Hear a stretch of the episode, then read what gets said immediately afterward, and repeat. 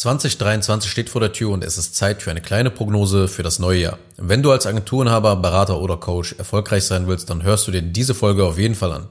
Herzlich willkommen zu einer weiteren Episode von Self-Scaling Business. Mein Name ist Anil Zengin und in diesem Podcast geht es darum, dein Business als Agentur, Berater und Coach durch Prozesse in ein präzises Schweizer U-Werk zu verwandeln.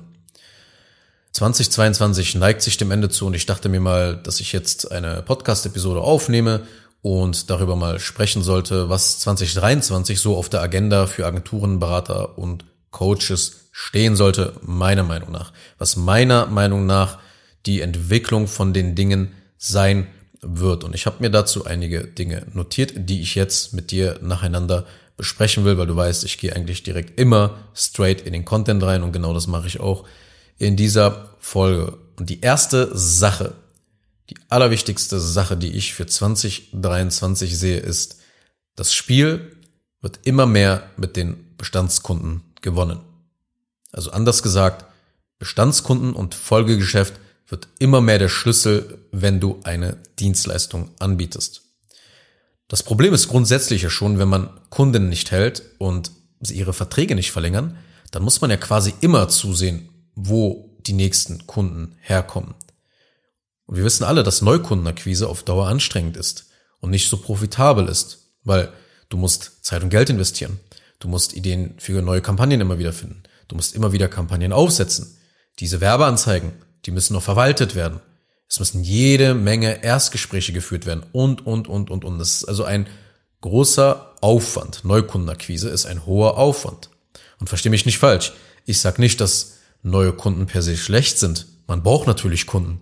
Aber Stell dir vor, dein Umsatz, der speist sich zu einem großen Teil aus Bestandskunden und es kommen halt immer wieder ein paar neue Kunden nach.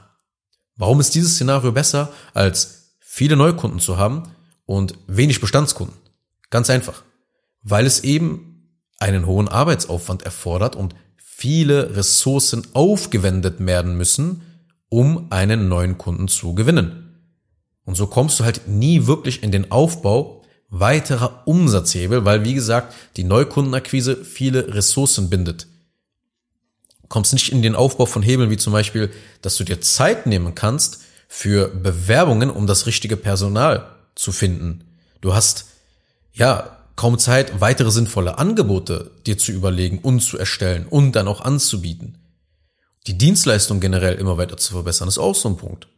Oder Prozesse für wiederkehrende Aufgaben aufzubauen sodass du halt nicht mehr selber so stark im Tagesgeschäft involviert bist, sind alles Dinge, an denen du dann nicht so 100% mit Fokus arbeiten kannst und die Dinge abgearbeitet bekommst und so weitere Umsatzhebel halt aufbaust.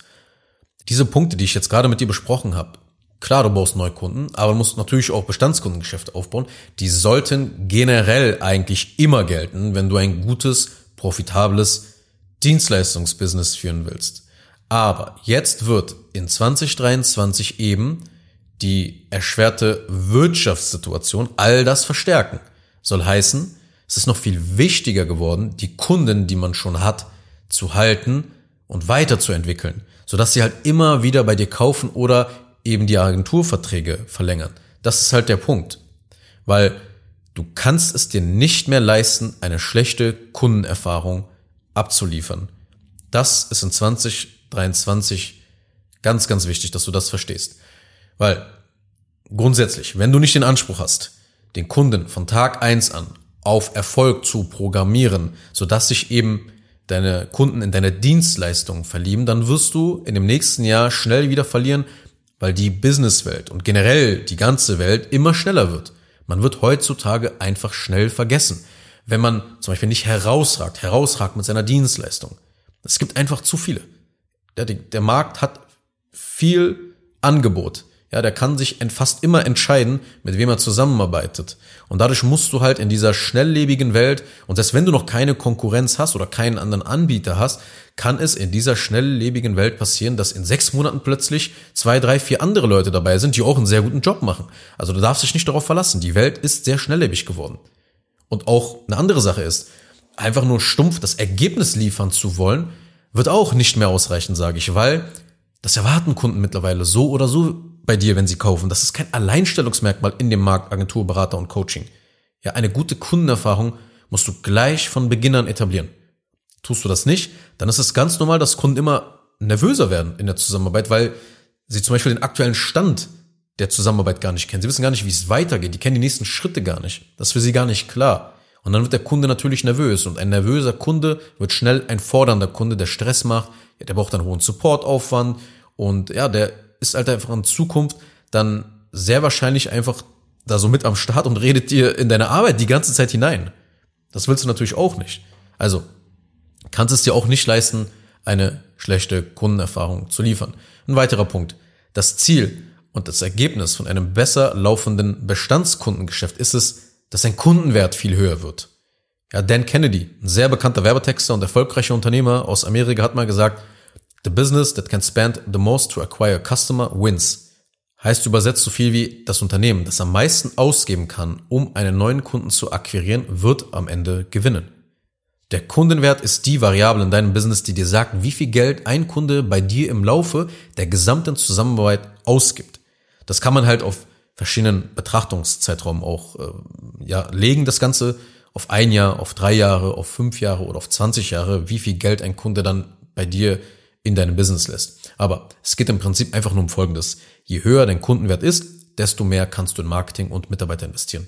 Du kannst das Werbebudget zum Beispiel erhöhen dadurch. Ja, und so kommen halt mehr Anfragen rein. Du kannst dir einen weiteren Mitarbeiter leisten, der sich, ja, keine Ahnung, um administrative Aufgaben kümmert, sodass du dann halt die Zeit hast, an wachstumsproduzierenden Aufgaben zu arbeiten. Du kannst ein besseres Gehalt zahlen, um einfach dadurch mehr und bessere Bewerbung zu erhalten. Du kannst eine Agentur oder einen Berater, also letzten Endes halt Experten buchen, um ein spezifisches Problem in deinem Geschäft zu lösen und so das nächste Level zu erreichen. Du kannst in eine bessere Dienstleistung investieren. Du kannst deine Dienstleistung ausbauen, indem du einfach zum Beispiel Kunden regelmäßig ein paar Geschenke unerwartet zukommen lässt. All das geht natürlich nur, wenn du einerseits vernünftige Preise für deine Dienstleistung nimmst und dann nicht irgendwie schon mit fünf, sechs, sieben Kunden total äh, im Hamsterrad landest und ähm, gleichzeitig aber auch eben die Erfahrung so geil ist und das Ganze so professionell abläuft, dass diese Leute auch wirklich bei dir bleiben und dann steigt auch der Kundenwert. Ich habe aber noch einen weiteren Gedanken. Kunden aber, wie verrückt abzuschließen, aber nicht richtig abzuarbeiten, wird dir nichts bringen. Weil wer 2023 und fortlaufend im Markt überleben will, der muss sauber arbeiten.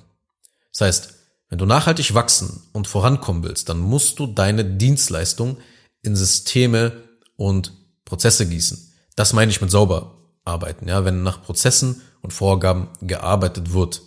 Du brauchst genaue Anleitungen und Vorgaben, was in der After-Sales-Phase, also direkt nach dem Abschluss des Kaufvertrages, ganz genau passiert. Damit eben dein neuer Kunde kein schlechtes Gewissen bekommt oder ja, sich gar denkt, ja, das Unternehmen wollte mich ja eh nur closen. Du brauchst gute Onboarding-Prozesse, um neue Kunden perfekt in dein Unternehmen und in die Vorgehensweise und in diese Kundenreise, das Ganze sozusagen vorzubereiten, sodass keine Reibungs- oder ganz wenige Reibungspunkte Punkte einfach nur in, im Laufe der Zusammenarbeit entstehen. Ja, und von vornherein auch gleich eliminiert werden können. Und so wird dann eben das eigentliche Fulfillment und die eigentliche Delivery ein Kinderspiel.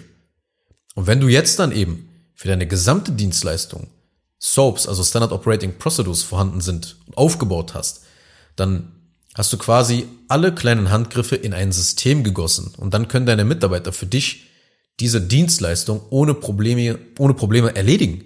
Die Qualität deiner Dienstleistung nimmt ja auf diese Weise sogar immer mehr zu, weil deine Mitarbeiter sich nur noch um einen jeweiligen Handgriff im Fulfillment kümmern und die Anleitung dazu, wie man das macht, ist ja dynamisch, die wird immer besser. Immer besser und besser. Es werden bessere Videos aufgenommen, die Prozesse werden besser dokumentiert, es werden Automationen drumherum gebaut, Frühwarnsysteme werden drumherum aufgebaut. Das Ganze wird einfach immer solider. Wenn man aber, wie gesagt, sich ausschließlich, sich nur auf gutes Marketing und Verkaufen konzentriert, dann wandert man ganz langsam in eine Abwärtsspirale. Kurzfristig machst du dann zwar mehr Geld, aber weil die Kunden eben nicht in einer hohen Qualität die versprochene Dienstleistung erhalten, macht man sich mittel- und langfristig vieles kaputt. Sechs Monate später kann es eben dann sein, dass sich deine Firma eventuell den Ruf verspielt hat und Kunden plötzlich ja bei der Kaltakquise am Telefon sagen, nee, Kollege XYZ hat mir irgendwie davon abgeraten, das mit euch zu machen. Er hat mir gesagt, ich soll nicht mit euch arbeiten. Darfst niemals unterschätzen, wie klein diese Welt ist. Wenn du vielleicht Kunden aufnimmst, die du nicht abarbeiten kannst, aber einfach gesagt hast, nee, ich will den Sale haben. Und dann erzählt dieser drei anderen Leuten in deiner Zielgruppe weiter, dass die Zusammenarbeit erst sehr spät angefangen hat und dass man sich nicht auf dich verlassen kann, dann hast du ein großes Problem, solche Einwände und so eine schlechte Reputation wieder durch Marketing einfach nur zu verbessern. Also du, du, du schießt dich selber ins Abseits die ganze Zeit. Du stellst dich selber ins Abseits und machst dir das Leben einfach schwer. Darfst niemals unterschätzen, wie klein diese Welt ist. Besonders Zielgruppen nicht. Ja, die, wie sie heutzutage halt online überall zu finden sind. Die können sich überall absprechen und können sich sofort finden. In der Online-Welt ist, ist alles ein Dorf, wenn du so siehst. Und du darfst in 2023 auf gar keinen Fall den Ruf verspielen. Das durfte man generell nie, aber eben die Erwartungshaltung an eine an, an alle Dienstleister hier, die steigt einfach mit jedem weiteren Jahr, je mehr sich der Markt eben professionalisiert. Also das war ein sehr, sehr langer erster Punkt, aber das Spiel wird immer mehr mit den Bestandskunden gewonnen. Das ist die zentrale erste Message, die ich jetzt hier so mitgeben will. Die zweite Sache ist das Thema Prozesse und Systeme. Du kommst in 2023 als Agentur, Berater oder Coach mit mindestens 30k Umsatz pro Monat nicht mehr an Prozessen und Systemen vorbei. Ich sage das nicht, weil ich Dienstleistungen dazu anbiete, sondern es gibt drei entscheidende Variablen für diese These, die wir alle sehen und spüren. Die erste Variable ist die Wirtschaftskrise. Man muss in allem, was man tut, verdammt effizient werden und Kosten sparen in Zeiten einer Krise. Einige Agenturen, die als Kunden Handwerker haben oder die Bauindustrie oder Immobilienmakler als Zielgruppe targetieren, die haben ja bereits in 2022 gemerkt, wie sehr die Branche ihrer Kunden unter wackeligen Füßen steht. Und die Folge war, dass der Vertrieb, ich sag mal, zäh und mühsam wurde und zum Teil auch die Angebote verändert werden mussten, weil jetzt ein anderer Bedarf im Markt herrscht. Das heißt, wenn die Branche, auf die du dich konzentrierst, schon gelitten hat in 2022, dann wird sie das erst recht in 2023 machen. Und meiner Ansicht nach wird es noch viel mehr Branchen im nächsten Jahr treffen. Das heißt natürlich nicht, dass man von heute auf morgen seine irgendwie Positionierung ändern sollte und sich auf eine neue Nische konzentrieren sollte. Nein. Du solltest aber deinen Fokus auf Effizienz und Kosteneinsparungen legen.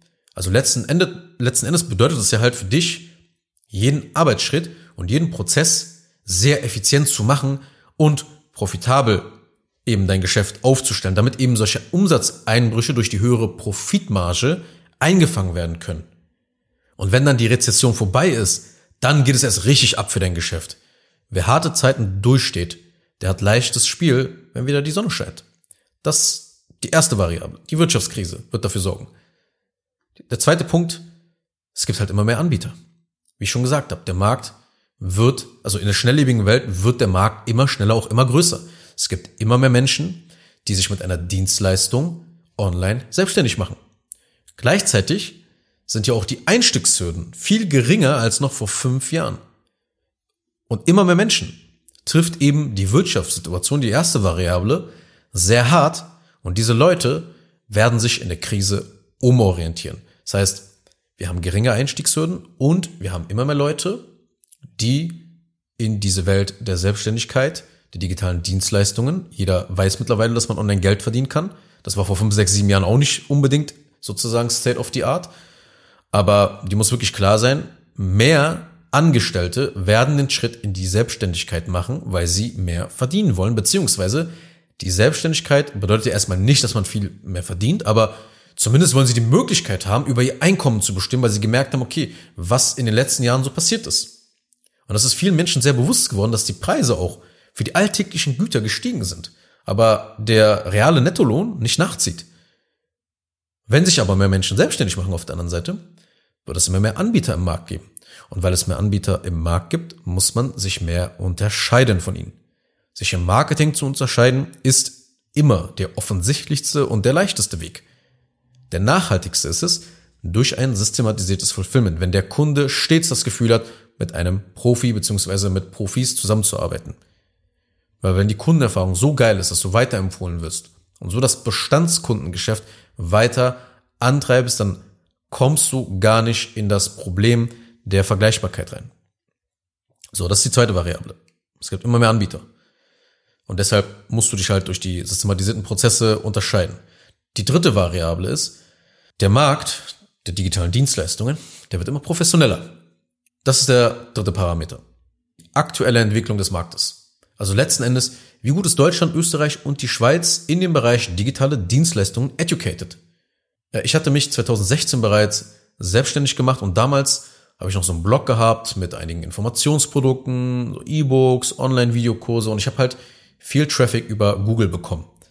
Und dann habe ich irgendwann ein Buch geschrieben zum Thema Produktivität als Selbstständiger, habe das Ganze verkauft und so die ersten 1 zu 1 Coaching-Anfragen erhalten.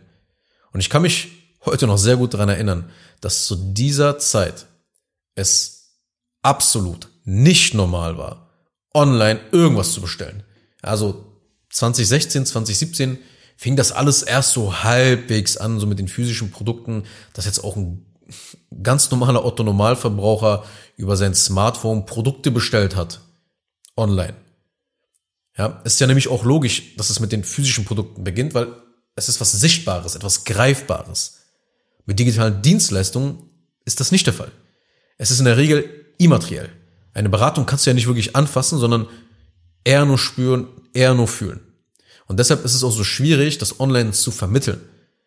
Aber nachdem die alltäglichen physischen Produkte, die man ja heutzutage in einem Online-Shop wie Amazon mit einem Klick einkaufen kann, wird diese Entwicklung auch für Dienstleistungen weiterhin in diese Richtung gehen. Das Ganze ist ja schon auf dem Weg, aber es wird noch krasser. Es wird immer mehr normal, Dienstleistungen wie Agenturen, ja, eine Beratung oder ein Coaching zu buchen. Und normale Menschen, ich sag mal, in deinem Umfeld, die ganz normalen Jobs nachgehen, die nichts mit digitalen Dienstleistungen zu tun haben, die verstehen ja mittlerweile, was man als digitaler Dienstleister oder digitaler Unternehmensbereiter so halbwegs macht. Die checken das. Das war noch vor vier, fünf, sechs Jahren niemals der Fall. Und weil alles seriöser geworden ist und seriöser wird, kannst du es dir nicht mehr erlauben, dass alles in deinem Business so Freestyle abläuft. Egal, ob du jetzt eben noch alleine bist oder ein Team hast. Auch als Einzelkämpfer musst du dir Strukturen aufbauen. Du musst dir gewisse Leitplanken in deinem alltäglichen Berufsalltag aufbauen. Weil die, deren Kern, die drei Kernbereiche sind und bleiben immer vermarkten, verkaufen und erfüllen. In diesen drei Bereichen, gerade aber auch der letztere, das Fulfillment, musst du prozesstechnisch professionell aufgestellt, auf, also muss das Ganze aufgesetzt werden, professionell. Weil die Unternehmen, die Geschäfte, die nicht mit Prozessen arbeiten, die werden ganz einfach von denen, die mit klaren Vorgaben und Standards arbeiten, vom Markt entfernt. Ganz einfach. Ein professionelles Unternehmen, das nach klaren Prozessen arbeitet und stets diese Prozesse dynamisch weiterentwickelt, zeitnah anpasst, das kriegt man nicht so leicht von seiner Position weg. Denn Prozesse sorgen dafür, dass ja bestimmte Arbeitsschritte verlässlich abgearbeitet werden und ebenso die Ergebnisse immer wieder produziert werden. Verlässlich wie ein Schweizer Uhrwerk. Und auf diesen Mechanismus kann sich ein Unternehmen dann letzten Endes verlassen. Ja, wenn mal im Markt zum Beispiel ein Erdbeben im Gange ist und ja, unprofessionelle Geschäfte dadurch einfach platt gemacht werden, werden die Starken überleben, haben ein starkes Fundament. Das Gebäude kracht bei so einem Erdbeben nicht einfach zusammen. Also, die Reise geht immer mehr dahin, dass man seinen Kundenwert weiter steigern muss. Denn es entstehen immer mehr Anbieter, die natürlich auch Kunden gewinnen wollen. Und damit du aber die Neukunden gewinnst, musst du eben am meisten für sie ausgeben können. Deshalb musst du das Spiel mit den Bestandskunden meistern. Besonders, wenn du schon Kunden hast. Du kannst nur zu einem großen Player in deiner Nische werden, wenn du Kunden aber auch hältst. Also Bestandskundengeschäft ist das zentrale Element. 2023 sage ich, geht es darum, extrem gut in der Kundenbindung zu werden weil die Awareness, besonders so im B2B-Markt, geschaffen wurde. Es ist ganz normal, Dienstleistungen von Agenturen, Beratern und Coaches zu buchen. Und mit Hilfe von Prozessen sorgst du für exzellente Kundenergebnisse und kurbelst richtig das Bestandskundengeschäft an. Also das waren meine Gedanken und meine Prognose für das neue Jahr. Und in diesem Sinne wünsche ich dir alles Gute und einen guten Rutsch in das neue Jahr und wir hören uns dann in 2023 wieder. Kurz noch eine Sache zum Schluss. Wenn dir diese Podcast-Episode gefallen hat, dann tu bitte Folgendes. Abonniere diese Show, wenn du das noch nicht getan hast, sodass du keine weitere Folge mehr verpasst. Wenn du jemanden kennst, für den diese Inhalte spannend sein könnten, dann empfehle doch bitte auch meinen Podcast weiter. Und über eine 5-Sterne-Bewertung dieser Folge auf Apple Podcasts oder auf Spotify würde ich mich natürlich auch sehr freuen. Falls du wissen willst, ob du für eine Zusammenarbeit mit mir geeignet bist, dann besuche jetzt zengin-digital.de und buche ein kostenloses Erstgespräch.